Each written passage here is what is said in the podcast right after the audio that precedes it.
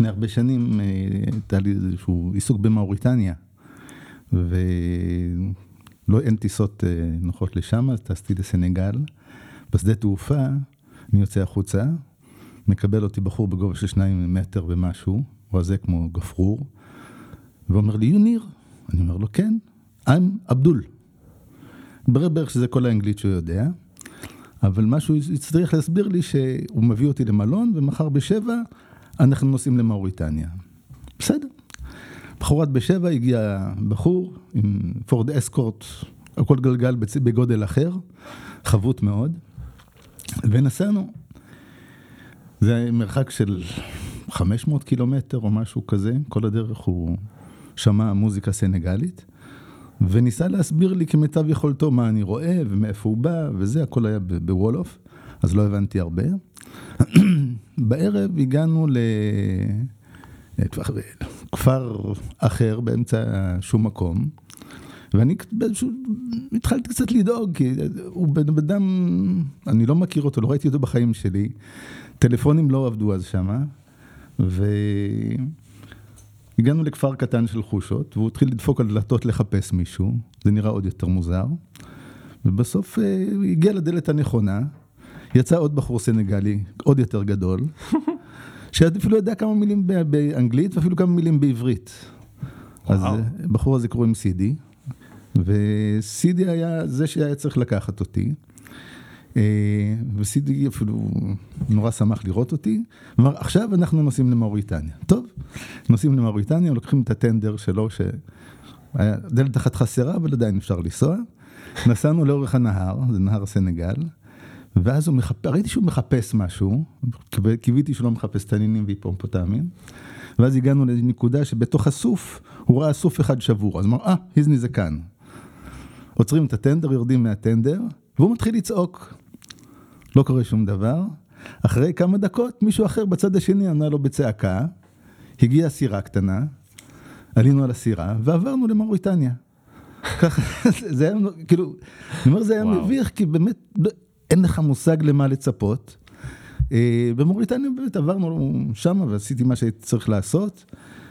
חזרתי חזרה, ואז... אה, הלכנו לכפר לאכול משהו, ופתאום בא מישהו עם לבוש אזרחי ואומר לי, בבקשה, תבוא. אני, תראה לי את הדרכון שלך. אני שואל, מי זה? אמרו לי, זה שוטר בלבוש אזרחי. נתתי לו את הדרכון שלי, והוא מסתכל, אומר, אין פה מספיק אור, בוא נצא החוצה. אז אני, אני מכיר את זה ממקומות אחרים, שבדרך כלל הכוונה שזה מגיע גם לי משהו. אז יצאנו החוצה. כלומר, הוא רוצה שוחד. כן, כן, כן. זה... אני הייתי עוד די ירוק בעניינים האלה, לא הבנתי בדיוק את התהליך, בא גם שהוא דיבר תערובת של וולוף בצרפתית, אז לא, לא את זה ולא את זה אני יודע. ואז למרבה המזל סידי בדיוק הגיע, אז אמר, זה הלך, זה, זה חמישה יורו, קח את זה, וזה הסתדר. אבל זה היה אחד המצבים המביכים. וזה הפחיד אותך באיזשהו מובן? לא, לא, לא הפחיד אותי, כאילו, אין אף אחד כוונה לפגוע בי. הבנתי מה הוא רוצה, רק לא ידעתי איך, אה, כן, איך כן. לשאת ולתת על זה. כן. זה, זה, זה, בעבודה הזאת זה קורה בכל מיני מקומות, בכל מיני צורות. בגלל, בגלל המדינות שמגיעים אליהן? בגלל המדינות שמגיעים אליהן, בגלל סוג העיסוק שלי, אני להבדיל מ... כאילו, נסעתי, הייתי מעל 60 ארצות. וואו. בנושא עבודה. ואני מעט מאוד הייתי בערים הגדולות. בדרך כלל זה אני נוחת בעיר גדולה, ואז נוס, או טס או נוסע במכונית אחרת למקום קטן יותר, ומשם למקום עוד יותר קטן, ושם... כן, ולפעמים עם סירה למקום עוד יותר קטן. כן. טוב, אז אתה יכול לעשות את הגוגל מפס של החורים של העולם. או, יש. יש הרבה כאלה. אוקיי, אז בוא, אז בוא נציג אותך, ניר אלוני, אה, ואתה היום... Chief אגרונומיסט בחברה שנקראת אגריטסק. נכון? כן. חברת חקלאות, ובאת לפה כי כשדיברתי איתך בהתחלה, סיפרת לי שאתה התחלת בכלל במטעי חסה. ובשדות חסה לפני הרבה מאוד שנים, כן. ואיכשהו התגלגלת מהחסה עד להייטק, מהחסה עד לסלק ול, ול task managers ולכל מיני כלים שאתה משתמש בהם היום בחברות הצעירות שאתה מסתובב בהם, ומאוד מאוד מעניין אותי המסע הזה, אז אנחנו... אה, נבין איך הגעת מחסה של העולם הישן לחסה של העולם החדש, וניתן רגע למוזיקה את המקום שלה, ונתחיל בעוד שנייה. Yeah.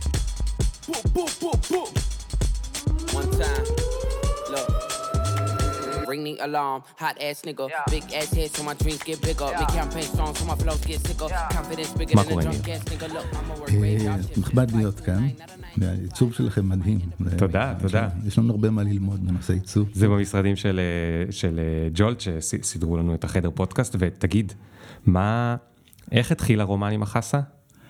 זה נפל עליך מאבא או... כן, כן, כן, גדלתי לתוך זה. אבא שלי גידל ירקות כשעוד נולדתי. איפה? נהריה. נהריה. לפני שהייתה עיר הייתה מושבה כזאת עם שטחים חקלאיים. ויש לי צילום שהייתי בן שמונה חודשים בתוך ארגז מלפפונים. אבל כן, גדלתי לתוך זה. העיר לאט לאט גדלה, אז בהתחלה עברנו למקום אחר בתוך העיר הזאת, ועכשיו העיר כבר סוגרת עלינו מכל הכיוונים. אז נשארתי חקלאי כזה של אה, גינה ומסך. כן, גינה ומסך. ואיך זה לגדול עם אה, אבא חקלאי?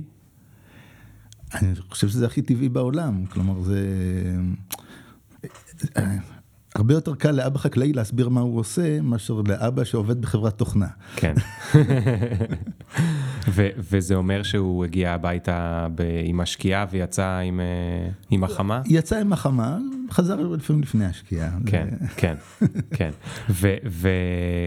וכשגדלת, uh, ידעת שאתה הולך לכיוון החסה? ידעתי שאני, כאילו מאוד הוסללתי לכיוון החקלאות, נגיד היום זו מילה מוגדרת לנושא הזה, הוסללתי. הוסללתי, כן. כן, שזה... ומה זה בא לידי ביטוי? כל הזמן אמרו לך בבית או, מה? שאני אמשיך את הגידול הזה, כאילו, שאני אמשיך עם העסק של החקלאות, וזה באמת מה שעשיתי, כלומר, אחר כך שהלכתי ללמוד, הלכתי ללמוד חקלאות. איפה לומדים את זה? בפקולטה לחקלאות. בפקולטה לחקלאות. כן. ואפילו כאילו, אני זוכר שבי"א, י"ב, אז בי"א קיבלתי הזמנה לממר"ם. אז אמרתי, כאילו, מה, את מי זה מעניין? אני רוצה לגדל ירקות. המחשבים האלה. כן. תגיד, ניר, מותר לספר בערך בין כמה אתה? ש, שיבינו על ציר הזמן מתי הכל אה, קרה? ב... כן, אני 64 וחצי. 64 וחצי, זאת אומרת, כן. אתה הוזמנת לממר"ם לפני 40 וכמה שנים. הרבה שנים, כן. הרבה, הרבה שנים, זה איפשהו ב-70's. משהו, נכון? משהו כזה, כן. משהו כזה. ואז מחשבים לא היו נראים... אתה אומר, זה לא היה נראה מושך. אני זוכר שבעיתון ראיתי תמונה של IBM 360, שזה ממלא אגף שלם באיזשהו בבניין. אז אה, אחר כך כשלמדתי בירושלים, אז הלכתי לקורס בפורטרן, אז זה היה עוד בכרטיסים מנוקבים. עד, עכשיו, עד היום יש לנו עוד רמה של כרטיסים בבית, שעשינו מהם רשימות מכולת. כן, ואתה וה... עכשיו אז אתה נמצא שם במטעים, וכמה שנים בעצם היית חקלאי פרופר? אה, מה שקרה זה שגמרתי את הצבא, כמו ילד טוב הלכתי ללמוד. אה, הלכתי לחוג של קרקע ומים, כי אמרתי כבר, אם כבר שזה יהיה משהו שימושי, mm-hmm. זה דבר שאף אחד לא רצה ללמוד. אה, זה, זה התמחות בתוך הפקולטה שהיא כן. לא הייתה פופולרית. למה לא הייתה פופולרית? אה, אנשים אוהבים את הדברים שצומחים. ו... אני פשוט לא מכיר מה קורה בפקולטה לחקלאות, אז מה יש כן. שם, ממה יש לבחור? אני לא יודע מה קורה היום בפקולטה, אני אספר מה שהיה אז. כן. אז העדיפו את החוגים של לגדל ירקות, או לגדל מטעים, או, או לטפל במה קורה עם חרקים, דברים כאלה. קרקע ומים היה קורס, קורס פחות, אה, אה, חוג פחות פופולרי, כי זה התעסק בפיזיקה של הקרקע ובכימיה של הקרקע ודברים כאלה שהם... נשמעים די משעממים. כן, אבל הם גם נשמעים מאוד טכניים, אתה טכנית, אתה, זאת אומרת, בתיכון טכנית אתה היית טוב, בפיזיקה, במתמטיקה? בסדר. לא, היית בסדר. זה לא עניין אותי במיוחד בפני עצמו, כן. אבל כשזה היה, כשהצלחתי להשתמש בזה, אז ידעתי להשתמש בזה. כן. אה, ו... ואגב, בבית התאכזבו שבחרת בחוג שלא קשור לאיך נגדל יותר חסה? לא, ממש אחד. כל זמן שזה חקלאות זה בסדר. Okay. כל, כל זמן שאני אחזור הביתה ולהמשיך את המשק זה בסדר. מבחינת ההורים שלי זה היה בסדר אם הייתי הולך ללמוד פילוסופיה, כל זמן שהייתי חוזר ללמוד. הבנתי. לעבוד במשק. אה, ואז זהו, כאילו, הלכתי ללמוד. למדתי שנה ראשונה בירושלים, שנה שנייה עברתי אז לרחובות, המשכתי את הלימודים שמה, ואז הרגשתי שנשבר לי. אז... אה, מהלימודים. מהלימוד, לימודים, מהכל, וזה, בקיצור, ארזתי את התיק שלי ונסעתי למזרח. למזרח? כן. אה, לא חזרת למשק. לא, עוד לא, לפחות עוד לא. לקחתי שנה הפסקה, אוקיי. ונסעתי למזרח. אבל, אז לא היה כזה מקובל לנסוע למזרח. נכון, לא. לא היה מקובל אה, כל כך כמו היום, אבל הרגשתי שזה, שזה יכול להיות מעניין. אוקיי, איפה במזרח? התחלתי, נסעתי עם חברה שלי, נסענו, היינו קודם בהודו, ואחר כך אה, היא חזרה לארץ, אני המשכתי אה, לתאילנד ולנפאל, והגעתי עד ניו זילנד. כן. זו נסיעה ארוכה כזאת, שנה הסתובבתי ככה, אה, וחזרתי לארץ, והמשכתי, גמרתי את הלימודים. אה, זאת אומרת החזרת וחזרת להיות אה, מהמקום שעצרת.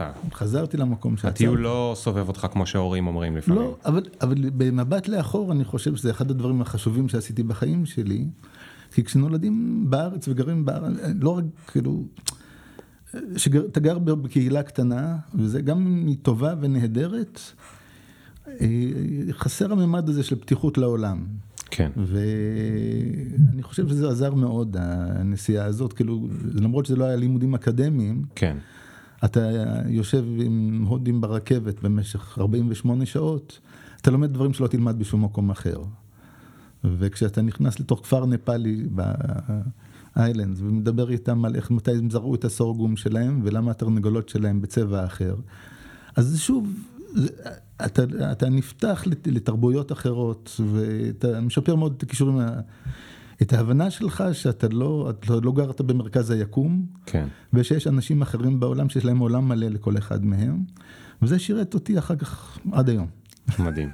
אז, אז, אז חזרת והמשכת ללמוד, חזרתי, המשכתי ללמוד. ותגיד בראש שלך, זה הדליק אותך לחזור למטע, או שבכלל לא היה לך מחשבות מה מדליק אותך, מה לא מדליק אותך, כי, כי כאילו לא היו דברים אחרים ש... היה לי ברור שאני חוזר אה, אוקיי. לשם. ובאמת חזרתי לשם והתחלתי, פיתה, גם הייתה לי אמביציה לפתח את זה. אז גדלנו, חכרתי שטחים ולקחתי משאית והרחבנו והגדלנו וזה, וזה היה בסדר. באיזשהו שלב, ככה עברו להם תשע שנים, התעסקתי בב- בחו- בבוץ ובשרב וב... אה, זה מה שעשיתי תשע שנים. זה עבודה בעיקר פיזית? אה, גם פיזית, אבל גם יש צוות עובדים ולהתעסק עם שיווק ולרדוף אחרי הצ'קים ובעיות של מס, איך לפתור בעיות של מס הכנסה, כן. וכל כל עוסק עצמאי בארץ מתעסק עם זה. אה, בחקלאות יש גם את הרכיב של האי ודאות של הטבע. Hmm. היה איזשהו פסח, שהילדים שלי זוכרים אותו עד היום, שירד ברד ערב פסח, בדיוק בתקופה שאנחנו, היה ברד כבד מאוד, לא נשארה חסה אחת. וואו. לקחנו את הילדים, נסע, ירדנו לאילת.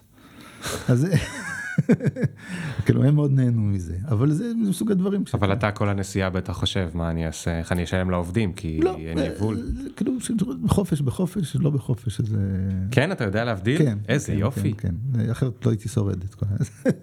כן. אה, זהו, וככה המשכתי עד... אה, ובאיזשהו שלב אחרי, כאילו... זה גידול, חסה זה כמו רפת מבחינה הזאת, שאתה כל שבוע צריך לשתול וכל שבוע, כל השבוע אתה קוטף. Hmm. גידלתי גם אבוקדו ופומלו וכל מיני דברים אחרים, אבל עיקר העיסוק היה... והחסה היא יכולה לגדול כל השנה? חסה יכולה לגדול כל השנה, אוקיי. יש משחק עם זנים, דברים כאלה. אבל באיזשהו שלב זה, חזר על עצמו, באופן כן. מפתיע. מאוד, מאוד, כל שבוע. ובא איזשהו חבר שלמד איתי, ואמר לי, תשמע, כאילו, אם, אם מעניין אותך, אז יש תפקיד בכימיקלים לישראל, מחפשים אגרונום עם ניסיון שטח. כן. כאילו, צריך מישהו שלמד קרקע ומים ויודע, מבין גם מה הצמחים עושים. אגרונומיה זה תורת האדמה? אה, החקלאות? מה- מה- איך זה מוגדר? זה תורת החקלאות. כאילו, פעם אגרונום היה אגרונום שיודע הכל. ב- ב- האגרונומים הראשונים שהגיעו בעלייה הראשונה לארץ, הם ידעו על כרמים וידעו על תרנגולות ועל פרות ועל על ירקות גם. כן. אה, זה כאילו, היום זה מקצוע שעובר, אה, כמו כל המקצועות האחרים, עובר הרבה הסתעפויות. אז יש אחד שהוא מומחה לקרקע ואחד שהוא מומחה לעלים ואחד שהוא מומחה לפרח. כן. אבל אה, כשהבת שלי הייתה קטנה, שאלו מה אבא שלך עושה, שעבדתי בתור אגרונום. כן. אז הוא אומר, אבא שלי הוא רופא של צמחים. אז זה, זה פחות, יש בזה הקבלות אה, לרפואה, כי זה אותו דבר, אתה צריך לעשות דיאגנוזה, ואתה צריך להגדיר מה, מה עושים עכשיו. כן. אז אה, יש דמיון בין הדברים. וקיצור, הוא שאל אותי אם אני, מעניין אותי, אז אמרתי, נלך ונראה. וזה הסתיים בזה שסגרתי את הפעילות האינטנסיבית של המשק, והלכתי לעבוד בתור אגרונום בכימיקלים לישראל. החלטה גדולה. כן, אבל אני כאילו, השוק השתנה והדברים השתנו. כשהתחלתי לשווק חסה זה היה שוק של חנויות קטנות מקומיות. ובתקופה הזאת הייתה מעבר מואץ לרשתות הגדולות. Hmm. שהם יצטרכו גם כן חסה, אבל אמרו, תביא לנו את זה למרכז הלוגיסטי שלנו ברמלה. או מה." איבדתי את היתרון היחסי שלי בתור כן. גידול מקומי. כן. היום מה ש- זה אומר הפוך, בואו נקנה מקומי, אבל אז זה היה, כן. כן. הלך אה, לכיוון מרכזים לוגיסטיים גדולים שיספקו לכל הארץ, ולא הייתי בנוי לזה, וגם לא כל כך עניין אותי, אז מבחינה זאת זה עדיף לעשות את זה בזמן, לפני כן. שזה נגרמים נזקים. אז הגעת ל... ו- ומה, פתאום היית צריך ללבוש אה, חולצה מכופתרת וללכת לעבודה עם... אה, לא, יתרון שעבדתי עם חקלאים. לא, אה, לא, אוקיי. לא במשרד עורכי דין. והגעתי גם לתפקיד קצת מוזר כזה, באתי, באתי יום ראשון שבאתי למשרד, באתי באוטובוס, ואז אמרו לי, הנה, זה המפתחות של הרכב שלך, לך תעבוד. אבל שאלתי, מה בדיוק אגרונום עושה? אז אמרו, תשמע, ת, כאילו, אתה צריך להסתובב בין החקלאים שקונים דשן, ותדאג לזה ש, שהם יהיו מרוצים. פחות או יותר. אז זה כמו מין מה שקוראים היום customer success בסטארט-אפים. נכון, נכון, נכון. נכון? אז נבדוק שהלקוחות מרוצים על ידי זה שאתה מומחה במוצר שהחברה מוכרת. לגמרי, כן. אוקיי, והמוצר היה באמת דשן לאדמות חקלאיות. דשנים לחקלאות שונה. עכשיו, הסתובבתי באזור שבין אה, חדרה לקצרין בערך, או לצפון רמת הגולן, אזור גדול יחסית, אה, בעיקר במגזר המושבי. עכשיו, אני הבנתי חקלאות, אבל לא הבנתי, לא ידעתי כל כך הרבה על דשן. כן. טלפונים סלולריים לא היו אז, לא היה גם מי להתייעץ. מהמם. אנחנו מדברים עכשיו על שנות ה-80 בערך, נכון? שמ- שמונים ו... כן, משהו, 83, משהו כזה. כן, כן. אה, לא, יותר מאוחר. 90 ו... 91. אוקיי. אה, אז קיצור, הייתה ספרייה, אז מה שהייתי עושה, הייתי הולך, אוסף שאלות, אמרתי, שבוע הבא אנחנו ניפגש באותו מקום, וניתן לכם תשובה. והיה לי זמן ללכת לספרייה ולקרוא מה שצריך לקרוא, לשאול את החברים שאלות, להתקשר להוא, להתקשר לזה, ולמצוא תשובות. מדהים. עכשיו, זה תהליך לימוד מאוד מאוד יסודי. כן. כי זה לא משהו שאתה צריך לזרוק בן רגע, אלא לפעמים אתה צריך לקרוא פרק שלם בספר בשביל לענות לשאלה בודדת. כן. אתה גם צריך ממש לזכור את מה שקראת, או לכתוב לעצמך את מה שקראת, כי זה לא שאתה יכול לשלוף טלפון ועכשיו להוציא מהנוטס, נכון? כן, אז כמו שאשתי אומרת, אני לא טופלתי בריפוי בעיסוק בזמן. הכתב שלי איום ונורא. אז הצלחתי לזכור, ולזכור אני זוכר. אז אה, מבחינה הזאת זה, זה עבד בסדר. וזה מה שעשיתי פחות או יותר אה, כל העבודה שם. באיזשהו שלב אה, הצטמצם האזור ועבדתי עם חקלאים יותר גדולים גם. ואז אה, באו ביוזמה של אה, בואו אה, נעשה דיגיטציה של התהליכים בין האגרונום למגדלים למערכת האספקה של החברה. אוקיי. אה, כי היה חסר מידע, מה שעשינו את ההמלצות, או נתנו על, על טופס כתוב ביד, תאר לעצמך מה, החקלאים המסכנים שיצטרכו לקרוא מה כתבתי, אז אמרו בואו שכל, הגר- היו צוות של עשרה אגרונומים, זאת אומרת שכולם יקבלו לפטופים, וגם יתעדו איזה חלקות יש, מה הולכים לגדל, אה, וגם אה, את ההמלצות שהם ירשמו, שירשמו במחשב, אז יישמר מזה עותק. כן. ו... אז התחלנו לעבוד על זה, באיזשהו שלב אני, כאילו, הייתה לי תמיד חיבה למחשבים, אה, או, או לדברים שאפשר להתעסק איתם, מתעסקים במידע. המחשב הראשון שלי זה היה ספקטרום, לא זוכר אם היה, היה דבר כזה, מחשב בגודל של אה, ספר, שהזיכרון שלו היה מרשם קול, הוא רשם, ההקלטה רציתי לזכ... ל... ל... לשמור על הדיסק, במקום דיסק היה טייפ. טייפ, כן. ש... שמר אה, רצף של מידע ככה. מקסטה. כן, משהו עתיק מאוד.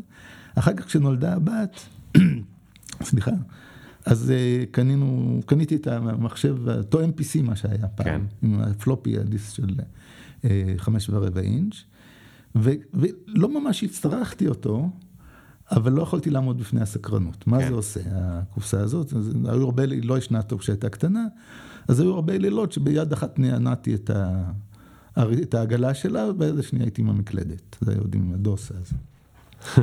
אבל הנושא הזה של, אה, למרות שהתעסקתי, גם כשהתעסקתי בחסה, הנושא של מחשוב, מתוך, בעיקר מתוך סקרנות, כן. התקרבתי אליו. וכשנכנס הפרויקט הזה של המחשוב והמחלקה האגרונומית של אה, החברה, זה היה טבעי שאני... כן, אכנס. זה לא הפחיד אותך. לא הפחיד אותי, בכלל לא. והיה בחור, כאילו, היה בחור מטעם החברת תוכנה, ואני הייתי נציג המשתמשים, כאילו, באפיונים של התוכנה, ו... כן. אפילו הלכתי, הצלחתי ללמוד קצת access לצורך העניין הזה, כי זה נוח, זה כן. תוכנה די גרפית בסופו של דבר. ושנתיים התעסקתי עם זה, ב... אז אחד הדברים החשובים שלמדתי... ובשנתיים האלה כבר לא הלכת לעשות את העבודת שטח. לא, המשכתי, המשכתי. אה, אוקיי. אז זה היה זה... מין פרויקט צד, אבל של זה... העתיד, של הזה, פתאום קצת טכנולוגי, כן, לא. עניין לא... חדש. חלק גדול מהעבודה היה בהטמעה. כן. כלומר, עבדתי עם חבר'ה שהיו אז בגיל שלי או יותר מבוגרים ממני. ואחד מהתפקידים היה להגיד להם, אורי, אל תפחד. גם אם תלחץ פעמיים על המקלדת, על המקלדת במקום הלא נכון, המחשב לא יישרף, כן, לא יישבר, לא כן, לא ייעלם. כן. זה כאילו, תנסה. זה מדהים, זה, זה החבלי לידה של, ה, של, ה, של המחשוב. לגמרי, כן. זה, אז גם נכנסו גם הסלולריים. כן. אז זה היה יתרון, כי היו לי הרבה נסיעות, וזה במידה באמת אפשר, אפשר להיות בשני מקומות בו זמנית. גם כן. לנהוג. כאילו, זה, אחת התובנות הראשונות שלי הייתה שטלפון סלולרי מאפשר לך להיות גם במקום אחד וגם במקום אחר בו זמנית. כן. עכשיו אנחנו מנסים להיות בחמישה מקומות בו זמנית. נכון, זה... זה הייתה הפרסומת של פלאפון, נכון? שעת נסיעה זה שעת עבודה או משהו נכון, כזה, היה להם נכון, פרסומת. נכון, אה, וזה נכון, כאילו, עד גבול מסוים זה נכון. כן. אחר כך זה מפסיק להיות עבודה רצון. אבל מה, דרך הטלפון ניסית להסביר גם לפעמים לאותו חקלאי איפה ללחוץ שם במחשב שנתקע לו? לא, העבודה שלי הייתה עם האגרונומים האחרים, אבל כן, כן אה, כאילו... זה, ב, מה אתה רואה למעלה? לא, לא, עוד יותר למעלה. זה, כאילו זה היה... אז אתה מדמיין את המחשב תוך כדי שאתה נוסע, כן. היום זה יכול כבר להיות מוקרן על, ה, על, ה, על השמשה, אבל... כן, אבל כאילו זה היה הרבה, הרבה מאוד התעסקתי עם התהליך הזה של ההטמעה, להבין מה אנשים לא רואים. כן. מה הם, לדמיין מה הם לא מבינים במה שהם רואים לפניהם. כן. וזה דבר חשוב, שזה חשוב לתמיד, כאילו, הצורך הזה לנסות להבין מה לא מבינים במה שאתה אומר. Hmm. אה, אז זהו, זה מה שעשיתי גם כן בערך תשע שנים, והיה אה, בחור ש... אה, בין לבין היה פעם שהיה איזשהו סמינר של משרד החוץ בקניה, ונורא רציתי לצאת לשם, פעם לצאת לחו"ל להדריך, כאילו... אה, אבל אז המנהל שלי אמר לי, אי אפשר, זו העונה הבוערת, תעזוב, אנחנו ננזק מזה. וה off season, אנחנו, מה שתרצה תעשה, בסדר. אבל אז הגיע, אבל אז שיפצו את התחנת רכבת בעכו. בעכו הייתה תחנת רכבת מאוד מתקופת הברית, מהמנדט, וסידרו שם רציפים.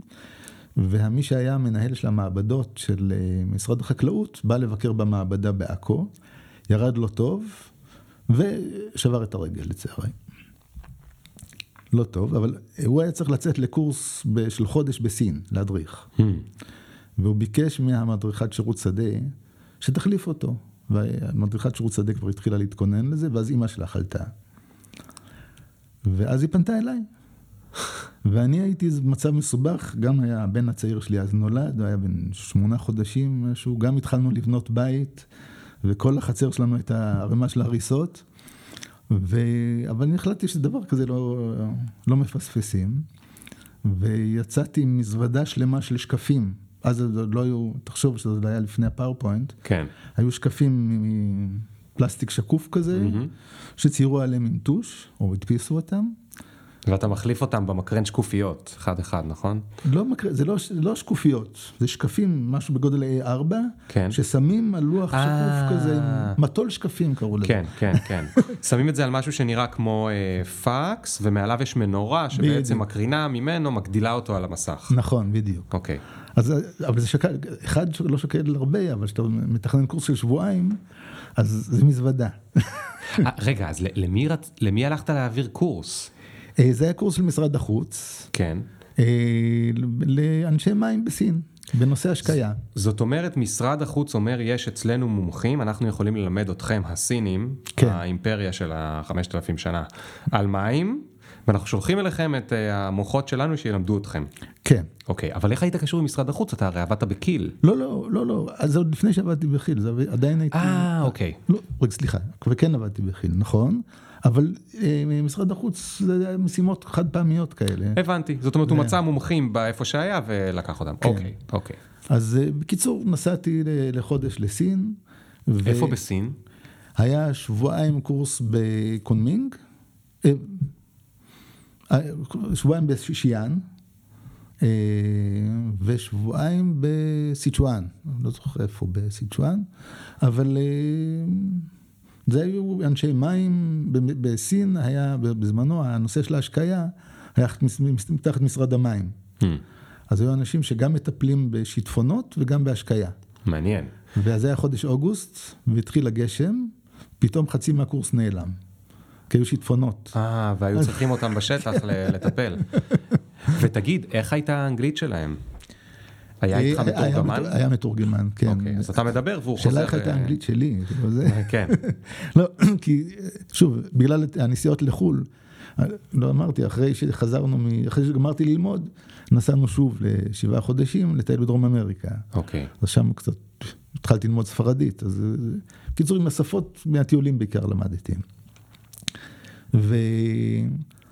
וחזרתי לארץ מהסמינר הזה בסין, אה, לפחות ברזו, היה לי רזומה שהדרכתי פעם בחו"ל. כן. וכמה חודשים אחרי זה, איזה חבר אה, ותיק שלי שעבד בחברת השקיה, פלסטרו קראו לה אז, אה, אמר לי, אתה יודע איפה זה פלסטרו? אמרתי, לא, אני מכיר נטפים, פלסטרו לא שמעתי אף פעם. אמר, בקיבוץ גבת יש חברה קטנה של אה, השקיה, תבוא לבקר, תשתה קפה. באתי לשתות קפה ובסוף נשארתי שם. אבל אחת הסיבות שהתקבלתי שם לעבודה זה בגלל הניסיון הבינלאומי שלי בקורס בסין. בגלל זה אני, דיברנו על מזל ועל אה, כן. הזדמנויות, כן. אז המזל בהחלט משחק תפקיד בדברים האלה, כן. אבל ההזדמנויות באות למי שמחפש אותם בדרך כלל, זה נכון, נכון. קודם כל, ההוא שבר את הרגל ואימא שלה הייתה אה, חולה, מסכנה, ואז אז גם המזל, אבל גם אתה כבר לפני זה ביקשת לצאת לחו"ל. זאת אומרת, נכון. אתה חיפשת את זה, וגם ההוא אה, לא סתם הביאו אותך לגבת, אתה הלכת לשתות שם את הקפה, זאת אומרת, הלכת לשמוע. נכון. וגם הסיפור על אה, איך זה שאתה שיחקת עם מחשב כשנענעת את העגלה. ו-20 שנה אחרי זה ביקשו ממך לבוא לעשות משהו עם מחשבים. זאת נכון. אומרת, הדברים הם, הם הרבה פעמים באמת מתח, מתחילים איפשהו ולא יודעים לאן הם ילכו, ועשר שנים אחרי זה מגלים שזה היה רעיון טוב ל, ל, לעשות את זה. נכון, בהחלט, כאילו, ככל שאתה עושה יותר, יש סיכוי טוב שאחד מהדברים שעשית יועיל לך בהמשך. כן. זה, זה כלל פשוט מאוד. אה, אז ניסיון בינלאומי, אז, אז מה היה הטייטל? זאת אומרת, מה, למה לקחו אותך להיות מה? אה, אגרונום אה, בינלאומי? אגרונום, אה, לא היה... ולמה היה צריך ניסיון בינלאומי? כי הם מכרו לחו"ל? רוב העבודה היא מול חו"ל. כלומר, אוקיי. בישראל שוק אה, אין, פצפון. אין הרבה צינורות, כן. יחסית לגודל המדינה יש פה המון צינורות, אבל ב- ב- אתה לא יכול לבסס עסק גדול על, על ישראל. וזה היה די, האמת היא שהתחלת העבודה שם הייתה מאוד מדכאת. כי זה שוב, פתאום מההוא שיודע, אחרי תשע שנים בחברת, אה, בכי"ל, אז הייתי זה שיודע את הכל. כן, והדריך את שאר הארגונומים, ואת בדיוק. המערכת, והמאסטר. ופתאום אתה בא בתור פישר קטן, כן, אה, ועשיתי סבב בין כל ה... אה, קראו לזה ראשי דסקים, אלה שמנהלים את הייצוא לחלקים שונים של העולם. אז חלק אמרו לי, אגרונום, בכלל, אנחנו צריכים דבר כזה, אין איזה שום... אתה- לא מייצר פלסטיק, ואתה לא יודע להתעסק בלוגיסטיקה, אז מה זה מועיל? מה מה הם מכרו? צינורות טפטוף. צינורות טפטוף, אוקיי, כאילו, טפטפות. ואינטגרציה של מערכות השקיה. כן, כאילו, ואז גם היה שם כבר מחשוב באינטגרציה? שום דבר. עוד לא היה את הרובוטים ואת הזה, אוקיי. במקרה הטוב היה איזשהו טיימר קטן כזה ש... אז, אז למה באמת הביאו אותך? לא, תראה, שוב, זה יותר בק- בקטע של customer success. אה, אוקיי. זה אוקיי. כי האושן היה מאוד בלו, והרבה מקומות, השקיה בטפטוף נכנסה Mm. בתור דבר חדש. אוקיי, אז אתה תוכל לעשות הטמעה כן. ולספר להם על המוצר.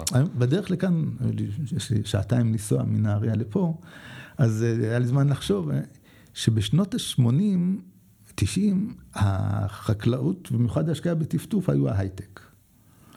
זה קצת קשה, ל... כן. זה, אבל זה היה הייפ גדול מסביב ל... ל... ודיברו אז על innovation, והרבה חדשנות שהייתה בתחום הזה. איך ל- לייעל אנחנו, את ההשקיה בעולם ולהציל את המיליארד אנשים שנולדים כל כמה שנים ו... וכולי וכולי. כן. אז אה, היה בנושא הזה של, תקרא לזה customer success, אבל להביא את המסר למקומות חדשים, כן. אה, גם בקטע של תמיכה במכירה, וגם בקטע של הצלחת, ה... הצלחת הפעולה אחרי זה. כן, כי אין דבר שמוכר טוב כמו לקוח מרוצה. נכון. אז אה, בקטע הזה, כאילו, בחברה היו הרבה אנשים שיודעים איך לחבר צינורות, ואיך אה, לתכנן את הפיזור של המים ואת המשאבות וכל מה ששייך לזה. אבל הקטע הזה של מה עושים, בסדר, המערכת עובדת, הטפטפות במקום, כמה להשקות. כן. מתי לפתוח את הברז, מתי לסגור אותו, מה עושים, מה, מה להוסיף לזה. כן. דברים כאלה. זה, קורה, זה קורה הרבה בחברות אה, הייטק בהתחלה, שיש הרבה מהנדסים ומאפיינים ומעצבים, אבל אחר כך מביאים את זה ללקוח והוא לא הבין מה לעשות עם זה, אז הוא שם בצד. לגמרי. ו- ואז אה, הפסדת את, ה- את הביזנס בסוף. נכון. אז, אה, אז אתה היית כאילו הזרוע האחרונה שבאה ועוזרת להם זה, אבל מה זה אומר שנסעת כל הזמן לחו"ל? כן, כן, היו תקופות שהייתי מעל 180 יום בחו"ל. וואו. כן, וזה לא שגרתי בחו"ל, אלא נסעתי לחו"ל. אז אה, זאת אומרת, נסעת, חזרת, נסעת, חזרת, נסעת, חזרת, וכל פעם בחזרה גם לנהריה. ועוד לא הייתה רכבת אה, מנתב"ג. נכון. נכון? וואי וואי. איך, איך קיבלו את זה במשפוחה? זה נשאיר לסוף. נשאיר לסוף, אוקיי, אוקיי. אה, אה, וקיצור, זה מה שעשיתי, היה באיזשהו שלב אה, הציעו, הייתה לנו הרבה פעילות בדרום אמריקה, אז עם המשפחה עשיתי רילוקיישן לצ'ילה, אה, אוקיי. גרנו בסנטיאגו, אה, ומשם באמת, אה, שם כאילו זה לא נחשב נסיעה לחו"ל, כי נסעתי לצד השני של צ'ילה, זה 4,000 קילומטר, וואו. או שטסתי לברזיל, או שקולומביה, דברים כאלה, אז... אבל למשפחה זו הייתה גם כן חוויה, כן. קצת פיצוי על הזמנים שלא הייתי בבית. ו... ואז קרה משהו מוזר, שקנו את החברה. יש חברת טרקטורים אמריקאית גדולה שקוראים לה ג'ון דיר, Mm. טרקטורים הירוקים, הכי גדולה, לא? כן. כן. והם אה, החליטו להיכנס לתחום ההשקיה, וקנו כמה חברות בתחום אה, והסבירו להם שהשקיה בטפטוף זה העתיד, אז הם קנו שלוש חברות טפטוף, שתיים אמריקאיות ואחת ישראלית, וכינסו את זה ביחד בתור אה, חברה אחת שקראו לה ג'ון דיר ווטר. ואז אני שוב הייתי במצב כזה של, אה, בעצם אני מתחיל בחברה חדשה. כן. ואני כאילו, אחד מה... הרי כשאתה עובד בתור שכיר, אז אתה אומר, תתאמץ יותר, תתאמץ פחות, אתה תקבל אותה משכורת. אבל מה שהיום לי חשוב לי מאוד זה לשמור על חופש הפעולה שלי, כי אה, אחד הדברים שקרה על מהלך הזמן, שהרבה אנשים לא ידעו מה אני עושה מהמם. בתוך החברה. כי רוב הפעילות שלי הייתה רחוק נכון. מהעין. אז אחד המנהלים שם פעם תפס אותי ואמר, תשמע, אין לי מושג מה אתה עושה, אבל תמשיך לעשות את זה, כי זה יצא בסוף טוב. ופתאום אתה עובר לחברה חדשה של ב-60 אלף עובדים, והכל מאוד מובנה ו... ואמריקאי. ומאוד אמריקאי, אחת ההפתעות שלנו, אחרי ש... שלושה ימים אחרי שחתמו את החוזה עם ג'ון דיר, הגיע למשרד שלנו בגבת, עורך דין כזה מאילינוי, אוי, עם, אוי, חליפת שלושה חלקים. נשמע רע, נשמע כמו זה שבא לפטר חצי מהאנשים. היה יום חמסי, הוא ישב, עמד והזיע בחליפת שלושה חלקים שלו, והוא נתן לנו נאום, עוד לא הבנו חצי חשבנו שאנחנו יודעים אנגלית, אבל הוא גם היה עורך דין, וגם הוא השתמש בכל המושגים האלה של הנאותות העסקית האמריקאית. כן. בקיצור, אמרנו, טוב, זהו, סוגרים את החברה. אסור לעשות זה ואסור לעשות זה ואסור לעשות זה. אז מה מותר לעשות? זה אנחנו נראה אחר כך, אבל קודם כל אסור. כן, כן. אה, אז בקיצור, אני, אני הייתי קצת מודאג ולחוץ מהעניין הזה, כי אה, לא, חלק מהכיף בעבודה זה, זה החופש ליזום. כן. ואם אתה מאבד את זה, אז למה, למה כל העסק? כן. ואמרתי, זה הפעם היחידה בחיים שלי, הלכתי במהלך יזום לקידום הקריירה שלי, אבל באופן מתוכנן מאוד. מה שעשיתי, הלכתי ולמדתי באופן רוחבי בשלושת, בשתי החברות האחרות. מי, מי יכול להיות הגוף, ה, מי יכולים להיות הקולגות שלי. ולינקדאין הזה היה קצת בחיתוליו, אבל uh, הלכתי ותחקרתי באופן מאוד יזום, על, על, מיפיתי את כל בעלי הכישורים, הרקע חקלאי, רקע uh, דומה לזה, uh, בשתי החברות. וזיהיתי בסביבות עשרה אנשים שהם רקע מתאים לזה. כי מה היה הרעיון? אמרתי, כאילו, זה מצב, כמו שאני במבוכה כזאת, בטח גם אחרים mm. במצב דומה. ויש מצב של, אם אף אחד לא יודע שום דבר, אז מה שאני אגיד יהיה. כן. ו... ואז התחלתי מהלך כזה של בואו ניצור קבוצה. לתמיכה, ב... כאילו כן. נעשה את התפקיד האגרונומי, אבל ב... ב... גילדה כזאת. כן, ליזום דבר שאיננו בעצם. כן. ליזום קבוצה אגרונומית שקיימת בכל מיני, מפוזרת בעולם, מכל מיני... כן. והמהלך הזה הצליח, כלומר נוצרה הקבוצה, באופן טבעי מי שיזם את הקבוצה הזאת מונה למנהל שלה. נכון. אז זה, זה כאילו, זה, זה מה שחשבתי. מי שהרים את הכפפה. נכון, נכון, ובאופן, וכך הגעתי למצב שהייתי ה-Chief Agronomist שוב, hmm. של ג'ון דיר ווטר. כאילו למרות שהיו אמריקאים שהיו הרבה יותר קרובים להנהלה, כי הם כן. בארצות הברית. כן. אה, ולחברות אמריקאיות יש, יש נטייה להעדיף בדרך כלל, לפחות בתחום המסורתי שנמצא בו, להעדיף אמריקאים. כי, בטח כי, לחברי הנהלה. כי, כי יותר ברור לדבר איתם, בשתי מילים הם יכולים להסביר מה המצב, כל הגוונים של השפה הרבה כן. יותר קלים להם, אז אה, זה לא היה מובן מאליו שיקחו ישראלים. וככה המשכתי ב... אפילו כאילו חופש, חופש ה... אבל ניהלת אותם כקבוצה או שזה היה מטריציוני? זאת אומרת, כל אחד מט... נשאר לא... במחלקות שלהם. מטריציוני לגמרי, כלומר, כן. אני, ה, ה, זה יותר היה תפקיד של תיאום, של שיתוף ידע. Mm-hmm. במיוחד הנושא הזה של שיתוף ידע, לדאוג שאם מישהו למד משהו טוב, כן. שכולם ידעו מזה, ללכת ולתחקר מה עוד יודעים פה שאנחנו, כן. שאולי יעניין אחרים. תגיד, אתה, אתה יכול אה, רגע לרדת ליותר... אה, יותר פרטים, את מי היית צריך לשכנע שהדבר הזה שווה? זאת אומרת, החבר'ה, הלהבת אותם, והם כנראה גם אמרו, אני גם ארגונ, ארגונום באיזה חברה שלא מבינה מה אני עושה, אבל אני יודע למה אני טוב לה. כן. אה, ארגונום בצד של ה-customer success, או איך שלא קראתם לזה שם. אה, אז אותם שכנעת, הם התלהבו, יופי, נעשה, אבל אז היית צריך ללכת ולשכנע מישהו למעלה בצורך של הקבוצה הזאת, לא? או שייתנו לכם, שייתנו לכם אה, מה שנקרא אה, הכרה. נכון. אז את מי היית צריך לשכנע, והאם היה שם אתגר, או מה, מה היה? בהחלט, כמו תמיד, אמרתי לך על ההוא שאמר שלא צריך בכלל אגרונומים, אז בכל מקום היו כאלה. אה, מי שיצא, היעד היה בסופו של דבר מנהלי המכירות והשיווק.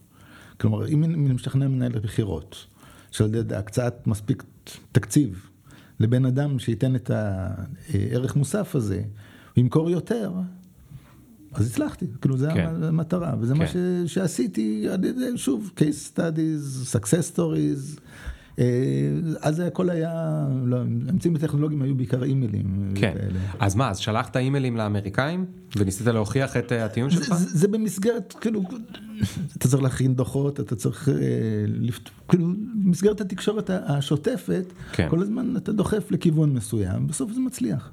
זה, אבל זה טבעי, כאילו, אם אתה מצליח להוכיח ערך, כן. אז אתה יכול לקדם את האג'נדה שלך. כן, זה, כן.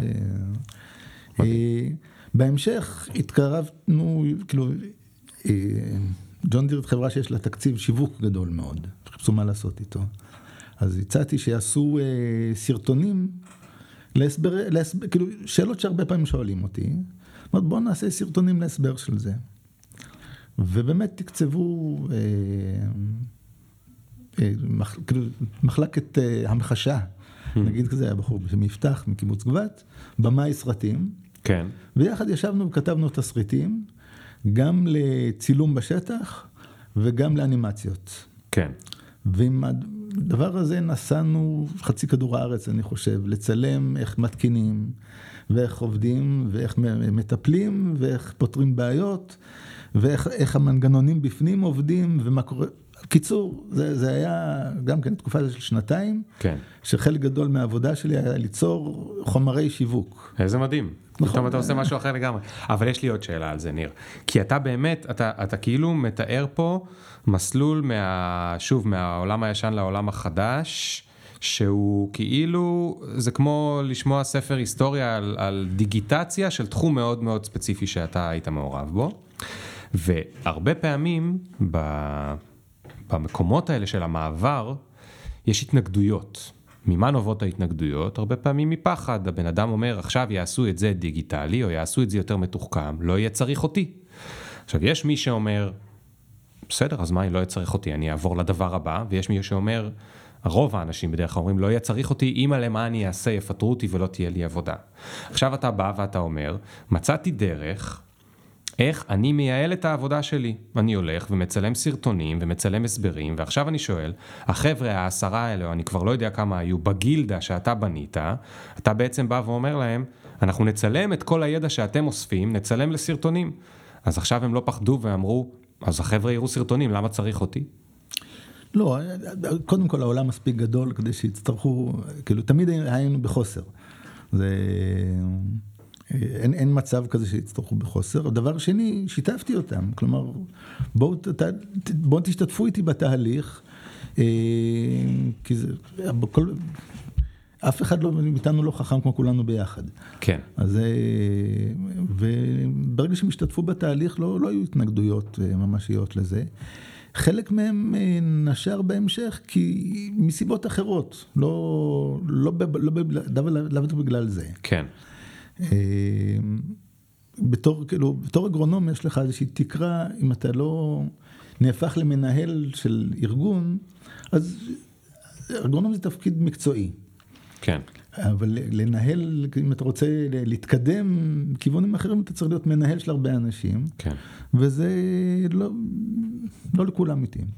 אני באופן אישי מעדיף לנהל כמה שפחות אנשים, כי זה לא מתאים לי. כן, כן.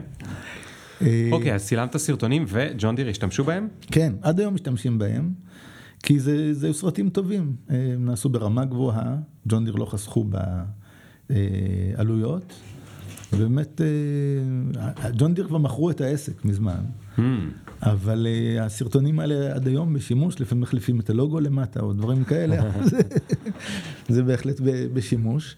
אה, וכאילו, אני למדתי הרבה גם על התהליך של עשיית סרטים ועל אה, ה post production שלהם. ישבתי הרבה עם האנימטורים על איך, אה, היה פעם שהבאתי ארגז מלא צמחי כותנה לסטודיו של אנימציה. עכשיו ישבנו לפרק את הצמח כותנה, לבדוק את הזוויות בין העלים, כי בעצם בנינו צמח כותנה וירטואלי במחשב, אבל דברים שלומדים מהם הרבה. וככה עבר להם, עבר הזמן 16 שנים, כל הסוג של ההשקעה היה כמעט 16 שנים, שבעצם ישבתי בכיסא אחד, אבל החברה השתנתה די, באופן די דרסטי, ואז אה, ג'ון דיר מכרו את העסק, ואני הייתי צריך להחליט אם אני ממשיך באותו כיסא או לא. אה, הייתה לי הרגשה שזה, שמיציתי פחות או יותר את העניין, כי הגעתי כבר למקום שלא היה לי זה פחות או יותר will be more of the same. כן. ואז איזשהו חבר אה, התקשר אליי ואמר, תשמע, יש חברה בשם אה, תהל, זו חברת הנדסה שעושה פרויקטים של מים בארץ ובחו"ל, תכנון המים לישראל, אבל זה לא מים, זה לא ישראל. ובאותו זמן היו עסוקים בפרויקט אה, מאוד נחמד באבו דאבי דווקא. באבו דאבי? כן. אוקיי. כן, עוד לפני שהיה שלום. כן. וככה יצא שהצטרפתי אליהם, ובמשך ארבע וחצי שנים הייתי על הקו הרבה לאבו דאבי, אה, תמיכה בפרויקט חקלאי שם, מקום, הטמפרטורות בקיץ הגיעו לאיזה 55 מעלות. וואו. וזה אזור ליד חוף שם, לח, לחות, בלילה הייתה לחות איומה, כאילו, תחשוב לילה עם 100% לחות, 35 מעלות בלילה. וואו, אני מפחד, מתפ... אני מפחד לשאול אם יש מזגן. בטח, יש מזגן. Okay. אוקיי. לא, זה, מבחינת תנאים לא היה לי פרויקט כזה בחיים שלי, ש-20 דקות מהפרויקט היה מלון ארבעה כוכבים, כן. עם בריכת שחייה. לא, אין, אין, אין טענות מבחינה הזאת, זה היה פרויקט מאוד uh, מעניין. וגם פרויקט... אבל מה הם החליטו לגדל שם באמצע המדבר? הכיוון שלהם היה אה, לדאוג, ל, לספק אה, בצורה, באופן עצמי אה, ירקות ופירות לצריכה מקומית, mm. כי הם הכל מייבאים. כן. אז הם אה, ניסו לגדל את זה מקומית. כן, הם מגדלים את זה מקומית, יש דברים שאפשר לגדל שם, לפחות חלק מהשנה. אה, מה שהכנסנו לשם, אז בנינו חווה אורגנית לגמרי. אה, עם טפטוף, עם רשתות, עם חממות, כל מה שצריך, במקרה הזה נכנסה הרבה טכנולוגיה. כי חלק, חלק מהאג'נדה הייתה מוכוונת טכנולוגיה, שלפעמים הטכנולוגיה זה הדבר העיקרי, כן. בתור proof of concept ודברים כאלה. ו... אבל זה היה גם באנגולה ובהונדורס היינו, וכל מיני מקומות, טנזניה.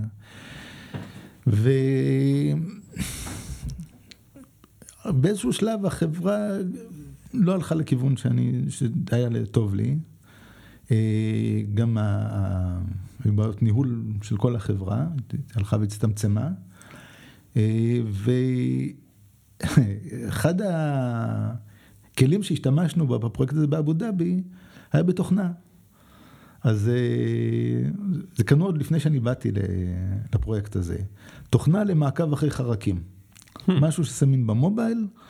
אתה מסמן איפה מצאת חרק ואיזה חרק מצאת, ואז על המחשב אתה יכול לראות מפה של... הנדידה. נדידה, המגמות כן. של המעבר שלהם.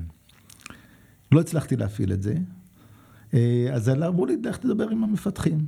אז אה, הגעתי למפתחים, הסבירו לי איך אה, עובדים עם זה, פחות או יותר זה עבד, זה לא היה כל כך רלוונטי לשלב ההוא של הפרויקט, זה יותר לשלבים מאוחרים יותר, אבל נוצר הקשר. וכשגמרתי בטל, אז הלכתי, נהייתי עצמאי בתור יועץ של כל מיני דברים. והם באו ואמרו לי, תשמע, אנחנו נשמח אם, אם תהיה retainer אצלנו גם כן, שיום בשבוע תהיה אגרונום שלנו. כן. אז הייתי יום בשבוע אגרונום שלהם. ושאר הזמן יעצתי לפרויקטים בתאילנד, במלזיה, בצ'אד, כל מיני, איפה שצטרכו תשובות לשאלות. ו... אה, ואז באיזשהו שלב הם עברו אה, סבב גיוס ראשון, עד אז זה היה מימון, אה, זה חברה בת 11. כן. אבל הם עברו סבב גיוס A מוצלח, ואמרו לי אם אני יכול לבוא פול טיים אצלם. כן. והעניין, נראה לי שזה מעניין, אז הצטרפתי, ומאז אני שם. רגע, ל... אגריטסק. אה, אז מה שלא ציינת זה שאגריטסק, אם אני מבין נכון, הם היו המפתחים של אותה תוכנה כן. שהלכת, אוקיי, הבנתי. כן, כן. אז מה אגריטסק עושים היום? אגריטסק באמת התחילו בתוכנה בתור uh, מערכת למיפוי uh, חרקים, כן. פחות או יותר, בארץ זה זבוב עם התיכון. ותסביר רגע, אני, יש לי כל מיני ניחושים, אבל במקום זה תסביר לי כמו שצריך, מה, למה צריך מערכת לניטור uh, כאילו, נושא של חרקים ומחלות זה אחד הסיכונים העיקריים לגידולים חקלאיים. עכשיו, אה, זה תמיד הייתה בעיה, אבל עם ההתחממות הגלובלית זה נהפך לבעיה עוד יותר גדולה. אה, יש כמה חרקים שמסכנים היום בכלל את שרשרת המזון שלנו. כי כשאתה לוקח, אה, היום לוקח 24 שעות מכל נקודה בכדור הארץ לנקודה אחרת. מה לוקח 24 שעות? להגיע. אה, כן. חרק שעובר במגפיים של אה, mm. מישהו שהיה במקום אחד, ביצה של חרק מגיעה למקום אחר. הבנתי. תוך 24 שעות. הם עולים איתנו על המטוס. כן.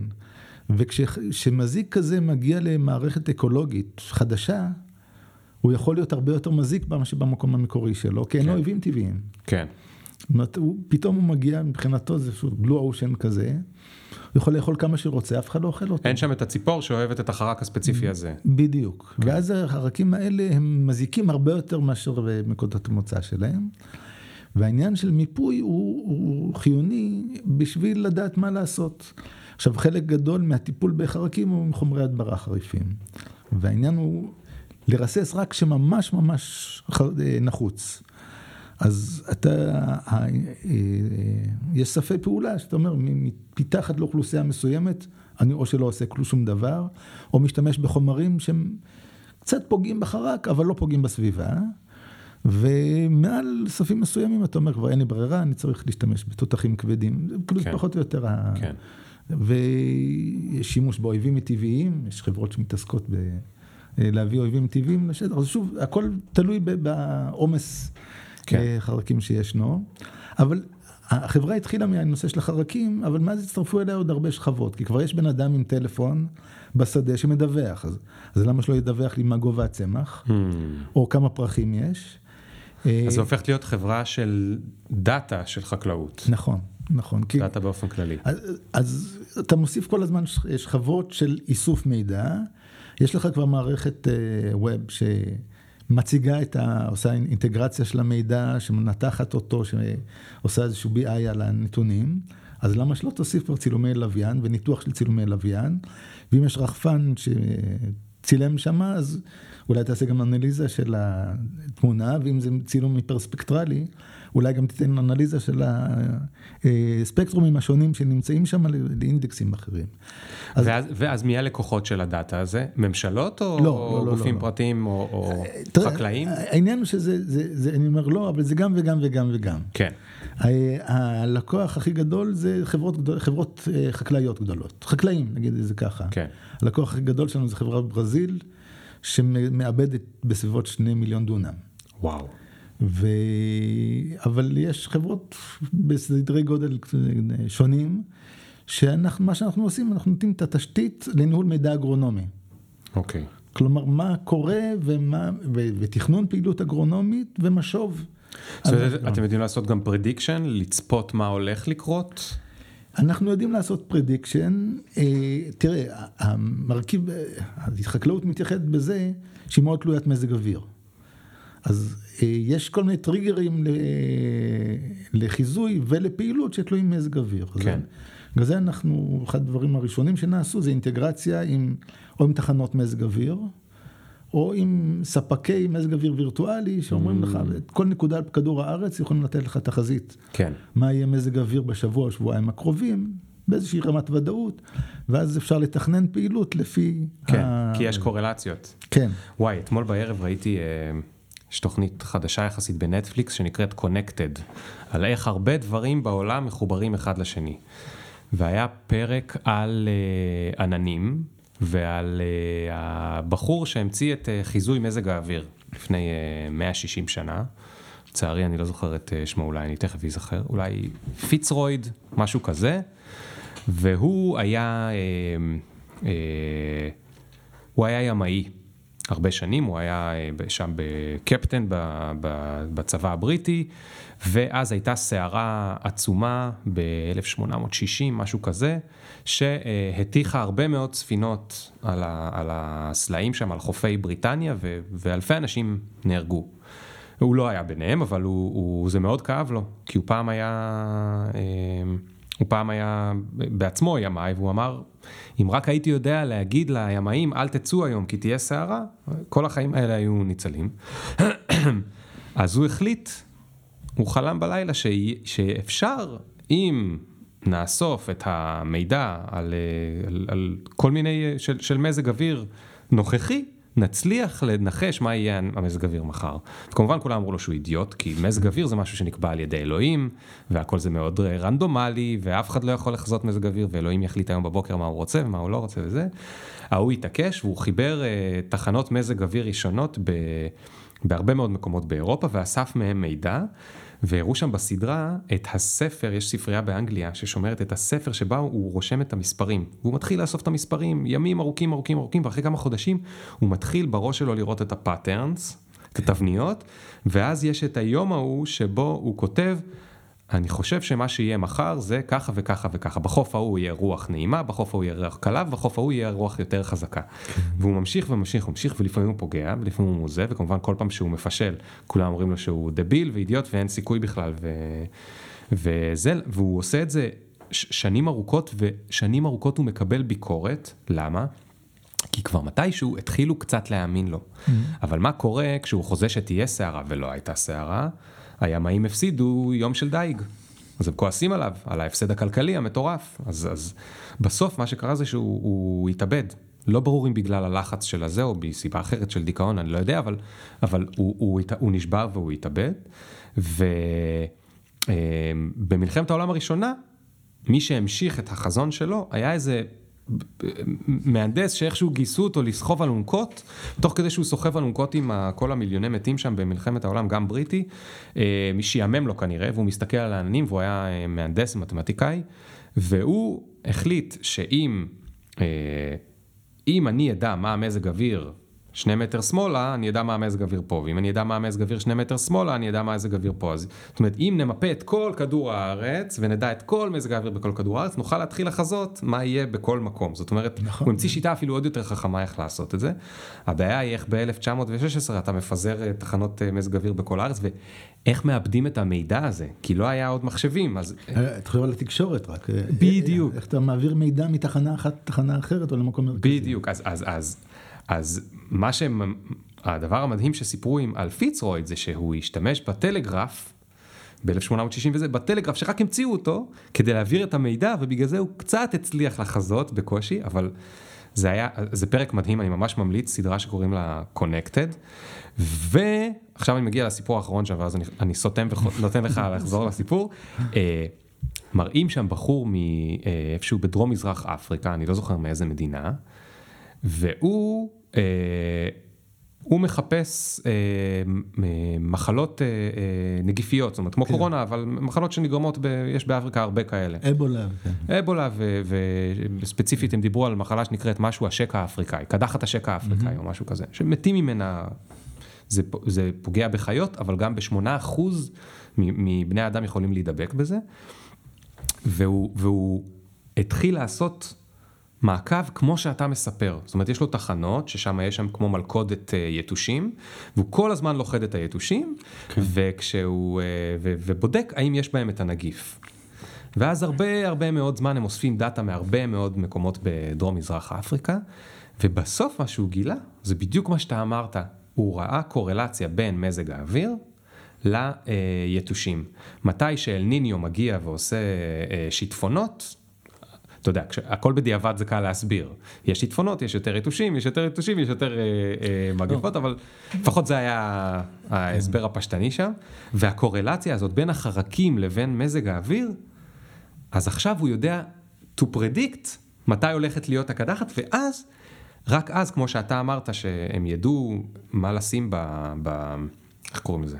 בריסוסים, אז הוא יודע עכשיו מתי לחסן מראש את הכבשים כן. כדי שהם לא, שלא, שהמחלה לא תתפשט. תראה, מה שאתה אומר, זה בעצם שהצלחה בתחום הזה היא נהפכת למודל.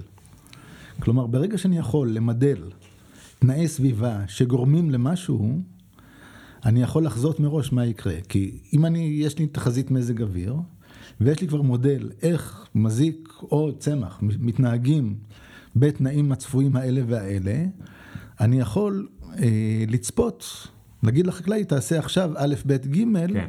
כי זה מה שיקרה בהמשך. Uh, הנושא הזה של מידול, זה נושא הכי משמעותי היום בחקלאות. כלומר, uh, תחשוב על uh, שאם אנחנו יכולים לקחת, לעשות ניסיון, במקום לעשות, לשתול ולהשקות ולזרוע, בשביל לבדוק משהו, אנחנו יכולים לעשות את כל, להריץ את כל הסימולציה במחשב של צמח, ולהפעיל עליו את כל המשתנים שאנחנו רוצים אה, לבדוק ולקבל תוצאות, ת, תן לו לרוץ לילה. וקיבלת תוצאות במקום לחכות שנתיים עד שזה יקרה. כן. אז זה דבר שהולך ומתפתח בקנה מידה אדיר. כלומר, מידול של מערכות גידול הוא, הוא נושא מדהים שמתפתח בקצב אה, מטורף. אה, אנחנו נתקלים בזה, אחד הדברים, אה, אנחנו משתמשים הרבה בצילומי לוויין. יש לוויינים שפעם ביום, פעם בחמישה ימים, נותנים צילומים של אה, שטחים חקלאיים. יש את כל העולם, אבל גם מבחינתנו יש שטחים חקלאיים, ונותנים אינדיקציות לשונות ולדברים שקורים בשטח. עכשיו, מה לעשות שבחלק גדול מהעולם יש עננים. כן. ואתה רוצה לתת מידע רציף. ופה המודל נכנס בתור מגשר בין, יש חצ... במקום שיהיה לך צילום פעם.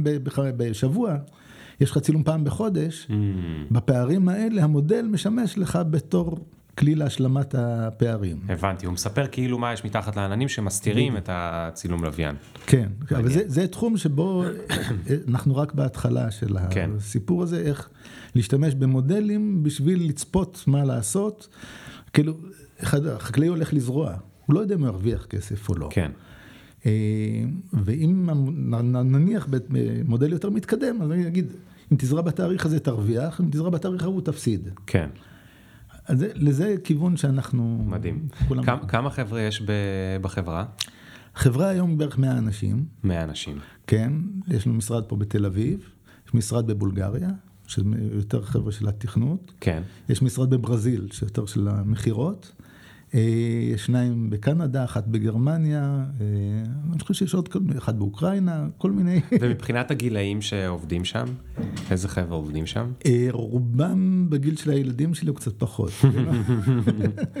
אז, איך אתה משתלב שם? אה, בסדר, תראה, עכשיו במיוחד תקופת קור- קורונה, זה לא... לא יושבים אחד מול השני. אז מה, להפך, צריך להיות יותר טכנולוגיה. אני מתכוון טכנולוגית, לא איך אתה משתלב עם זה שאתה... מבחינה טכנולוגית. אף פעם לא הייתה לי בעיה כן. עם שום דבר, זה כאילו, זה מצחיק שהילדים שלי אומרים שהמקום היחידי שמכירים שאם יש בעיה טכנולוגית הולכים לאבא זה אצלנו. כן, כאילו אין לי, אני, לא, אין ציפייה ממני שאני אכתוב אה, פייתון. כן, אני לא יודע לכתוב פייתון, ואני גם, יש הרבה דברים שאני לא, לא כותב קוד. כן, אבל להבין איך דברים עובדים, לדעת, כאילו בעיקר בקטע הזה של לדעת מה לצפות, מה אפשר לעשות עם הכלי הזה. כן, לא איך בונים את הכלי, כן, אבל מה עושים איתו, איך הוא עובד, איזה אינפוטים אפשר להכניס לו ומה צריך לצפות שיצא ממנו. זה אני, אני חושב שזה זה, כאילו, זה רלוונטי לצפות וזה מה שאני עושה. כן, אז זה אף פעם לא היה לי קשה. הקטע החברתי, לא יודע, חברתי, האישי הוא קצת מוזר לפעמים, שאתה, כאילו, יש גם עניין כזה של, אה, הרי עברתי הרבה דברים, אז, אה, ואני, יש דברים שאני יודע, שאומרים לי, אולי ננסה א', ב', ג', בתחום החקלאי. כן, אז הנטייה הראשונה שלי, תעזבו, ניסיתי את זה כבר, זה לא הולך, ניסיתי את זה פה וניסיתי את זה שמה. כן, ואז אני צריך להגיד לפעמים לעצמי, תעצור. כן, זה, זה שניסית וזה לא הלך, זה היה בקונסטלציה אחרת. נכון, אז- בזמנים אחרים, פחות בזמנים דעת אחרים, ה- כן, כאילו, צריך לדעת להפריד בין מה שאתה יודע מהניסיון שלך, להביא את הדברים שמועילים מהניסיון, כן, ולא לצפות דברים על סמך אה, ניסיון, נכון. זה חיים אחרים. נכון, זה, זה באמת אה, נקודה מאוד מבלבלת, כי בתחום הזה של innovation, של חדשנות, זו חברה מאוד חדשנית והיא מאוד טכנולוגית נשמע ו- ועושה דברים, אה, טוב, כוכבית על המילה טכנולוגיה, תכף נדבר על זה רגע, כי הרבה פעמים אנשים חושבים שטכנולוגיה זה קוד ותוכנה, טכנולוגיה זה כלים של בני אדם, שהכלים יותר משוכללים, זה בכלל לא משנה אם יש בהם קוד תוכנה או שזה טפטפת, כן. זה נחשב טכנולוגיה מבחינת המדע, אבל uh, יש תמיד את הדיסוננס, ככל שאתה יותר בעל ניסיון ומבוגר, אתה ראית יותר דברים, אז אתה יודע מה עובד ומה לא עובד בעולם.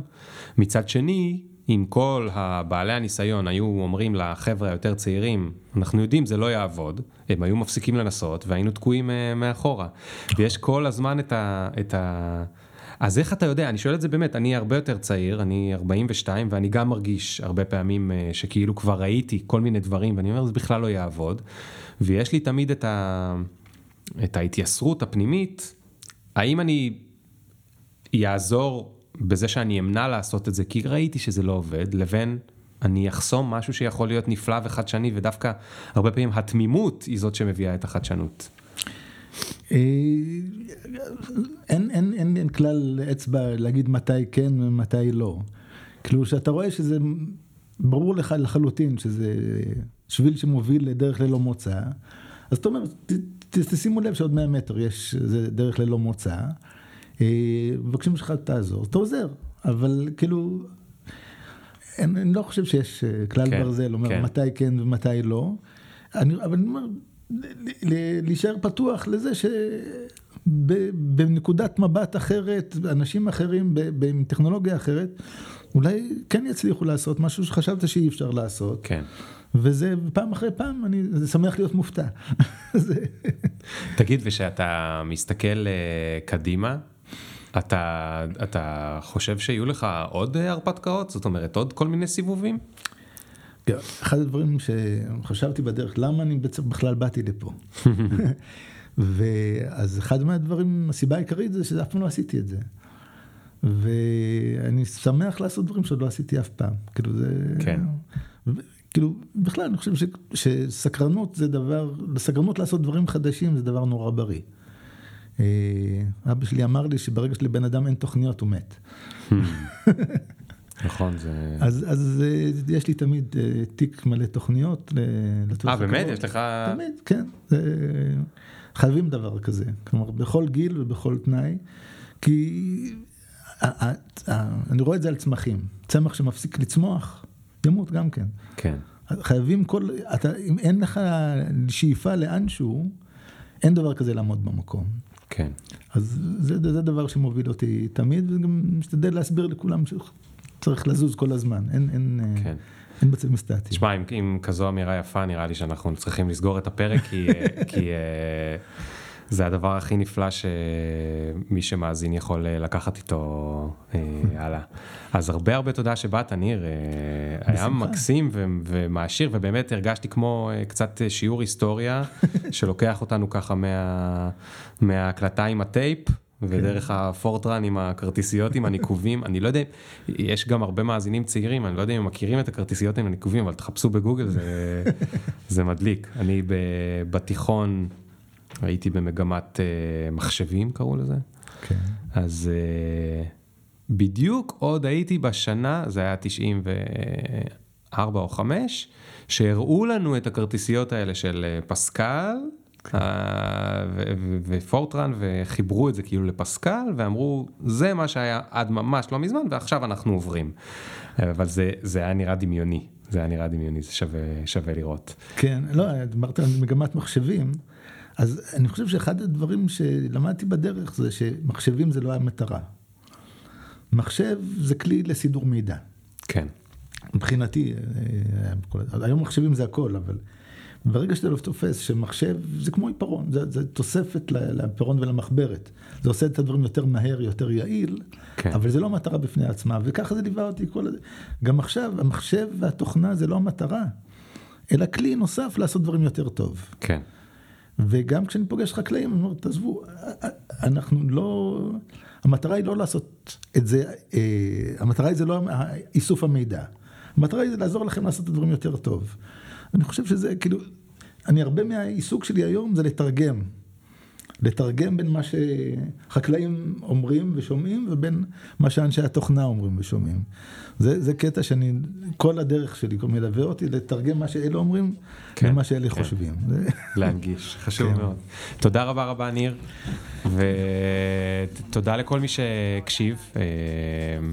אה,